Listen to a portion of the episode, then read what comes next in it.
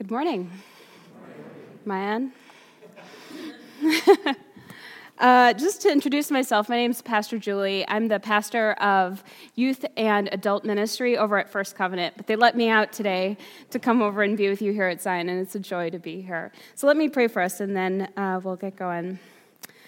Lord, let the words of my mouth and the meditations of all our hearts and minds be acceptable in your sight, O Lord, our rock and our Redeemer. Amen. So I grew up in a family of photographers. My grandfather on my mother's side was a photographer and even had a little hobby of fixing up cameras for people around the neighborhood. My uncle Craig was an artist by trade and used to take really weird, abstract photos that even as a, chi- as a child I thought were something pretty special. And my sister was a photographer, even majoring in it at Ohio University, which she then very quickly realized it's impossible to make a living as a photographer, and so she became a lawyer. Pretty hard to do. So I love all kinds of photography, but my I'm particularly fascinated by microphotography. And microphotography is taking pictures up very, very close, noticing every little detail and object. So I brought along some examples with me today of microphotography, and John Michael's going to help me. So this is of uh, a leaf, very close up. This is of a dandelion, very, very close. Those are fish scales. Uh, that's a mushroom, which I personally don't like, but it looks beautiful. Uh, raindrops. Uh, those are brain neurons firing. And finally, our favorite, the snowflake. This last photograph, uh, photograph of a snowflake, something very, very common to those who live in Western New York. Snowflakes, each one, are completely unique. We could spend the rest of our lives going through photographs of each individual snowflake. Forming amazing patterns and shapes, I find them stunningly beautiful. But granted, it's hard to find snowflakes so beautiful sometimes. When I'm standing outside wiping snow off my car, or my car slips when I'm driving, or I can't feel my toes after shoveling, I don't find snow so beautiful sometimes. And in these moments, I try to very hard to remind myself that this enormous inconvenience is actually millions and millions and millions of p- tiny pieces of God's craftsmanship. It's hard. It's really hard to remember when you're cold and annoyed and maybe even injured from a fall, which is what I tend to do. But something incredibly beautiful is surrounding you, even then. Today we have read the Magnificat, or Mary's Song of Worship, and hearing she is going to bear the Son of God. There are a few ways Mary could have taken this news which has just been given to her. She could have just flat out not believed the angel, which had told her that she, a virgin, is now pregnant and will give birth to a son and name him Jesus, and he will be the Son of the Most High, where he will reign, where he will reign forever. Stop with me for a moment and think of what your response would have been. Is this the weirdest dream of my life that I'm having? Am I hallucinating? Have I lost my mind? It would have been completely understandable if Mary had completely doubted this incredible news. She could have also met the news with irritation and annoyance. Why, Lord, is this happening to me? I'm just a teenage girl from a small town. What is Joseph going to think of me? What is my family and community going to think of me? What have I done to deserve this? These questions would have also been understandable as well. It's a common response to life-changing news to ask a lot of questions and to try and figure out how this has happened to me. Our rational minds want rational answers. And we want to find out all the steps that have led us to this moment. And when we don't find the answers to our questions, we can feel alone, annoyed, scared, and confused, and angry. She does respond with one question in Luke one thirty-four. She asks, how this happened. And the, she asked the angel, how can I be pregnant if I am a virgin? A very reasonable question. And the angel explains how and what will happen. And we read her response in verse thirty-eight. She says, I am the Lord's servant. May it be to me as you have said. The response of Mary following this life-changing news after she asked the inevitable question of how this will happen is not worry, panic, or denial. Her response is worship and obedience. Her song of response, the Magnificat, starts with the line, my soul glorifies or magnifies the Lord. I personally prefer the translation of magnifies over glorifies. I think of a magnifying glass or a microscope in hearing the word magnify here. I used to love to play with my dad's magnifying glass when I was a child, running around the house or yard and trying to see every nook and cranny of things surrounding me. Or in high school, you would put a strand of hair under the microscope or maybe look at the cells of a leaf. I loved looking at every little detail and seeing how these little things made up a whole object. And it continues in my love of micro microphotography and taking pictures of things up close. I am a person who really, really loves the details. There's always beauty to be discovered, even in unexpected places. And the trick of finding beauty in the small details, the way to spot that perfect picture is to slow down. Take in what is happening around you. Imagine all the little things which are taking place in the big picture in front of you. And once you begin to practice and look for all the details, things which are beautiful around you, you will find yourself doing it more and more. I can't go anywhere without noticing all the cool little places around me. I love to find lovely and beautiful little things in unexpected places. But it took time and patience.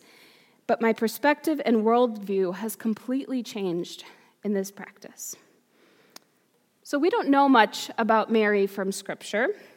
We don't know about her full backstory or what her personality was really like, but I would bet that this is not the first time Mary has been able to give thanks in all circumstances. She, through her short life, has had the practice of taking time to stop and observe how God has been faithful to her and all the generations which have come before her. She knows to slow down and remind herself that she is a small part of the bigger story of God. Mary, in this unbelievable news she has been given, is able to slow down and look up close and see the beauty of what is happening around her. Her soul, in seeing this beauty, is able to rejoice at her understanding that God has been mindful of her in this incredible responsibility she has been given. Excuse me. Mary sees that there is a lot of little parts which make up a whole wonderful story, and her response is humility and rejoicing in the goodness of God. Mary sees that this news is not about her, but about God's faithfulness, not just about her, but for all generations. In this song of worship, Mary recalls ways in which God has been merciful, just, kind, and faithful, not just to her, but to all generations and generations before her. Yes, Mary has been chosen and blessed by this incredible news that she is the one who will carry the Son of God. But this is not the beginning or the end of the story, and she is fully aware of that. She sees and gives thanks that God has made her a part of a bigger story. She gives an account of how God has moved throughout history, and she says, right now, in this place, in my sister's house, I'm taking time to stop and slow down and look at how God has ushered me into his story of his faithfulness. She doesn't say, Elizabeth, grab your coat, we're going to Babies R Us and making a plan. She doesn't begin to make lists and plans. She slows down. She quiets herself. And she breaks into a song of thanksgiving to God. She remembers that God is always good and faithful. She didn't see all the things that go that could go wrong, and she didn't run away or become angry. She was obedient and courageous in the faith of in the face of what could have been very humiliating or dangerous news. Advent is the time in the church year where we are called to slow down. It is ironic, of course, that Christmas season is often our most hectic and scheduled time of year. We never seem to stop during the month of December. Every day seems to be filled with cooking, shopping, wrapping, caroling, and preparing for Christmas morning. And I love these Christmas traditions, too. These are not bad things. But this time leading up to Christmas, these days of Advent, we're called to take time to slow down and see the big picture, to look close and see all the details of God moving in and around our lives and throughout all of history. Like Mary, our souls magnify the Lord. We bring into focus, like a magnifying glass, the state of our hearts and minds. When we look closely, letting our souls be magnified, we not only see our place within God's big story, we see all the little stories which fit together into this one big, magnificent story of God's faithfulness. However, we can't look at a magnifying glass while running. We can't stop and look with a microscope in a sprint. We must, we have to slow down and take time to notice the details and find the beauty. God will show us what is beautiful in our lives, as well as what is diseased, unhealthy, or rotten. We are all beautifully crafted creations of our Creator God. There are uncountable things about you that are lovely and wonderful. There are beautiful things in you and around you to give thanks for. But we have we have things that we need God to remove and take away so we can be new, beautiful reflections of his goodness once again. But in order for God to reveal to you what those things are, we need to stop long enough for God to point them out to us. We need to let our loving, kind Creator God point out the areas which need to go, which need to be removed. Advent is a time to remember that while there are so many good things in our lives, we are people deeply in need of a Savior, someone to come and redeem us and save us from the unhealthy, ugly sin in our lives, someone to make us new, beautiful creations. Mary's response of worship and obedience leads us, of course, to the birth of the Messiah. This means that because of her faithfulness, God has come into the world through this baby, this baby which now within her she will name Jesus, and he will be the one to make all things new. The most beautiful thing, the most marvelous, glorious, magnific- magnificent thing that has ever been is about to come into the world in a tiny little town, born to poor parents, in a humble manger, the most beautiful sight in a place many wouldn't ever expect to find something beautiful. My prayer for us this Advent season is that we would all take time to slow down. Then look around you. Look at what is in your heart and who is in your life. Look at the uncountable blessings which surround you every single day. Give thanks for those things. Then look at the hard spots, the rough places, the places which scare and worry you. And with God, look closer.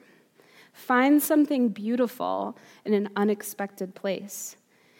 And I pray you would have the courage, I pray that you would have the courage to let God show you the places which need to be changed or moved away. Know that you have a place within the big, wonderful story of God's faith, faithfulness to all generations. God makes us new, beautiful things out of us every day. And I pray that we would all slow down and take the time to notice them. Amen.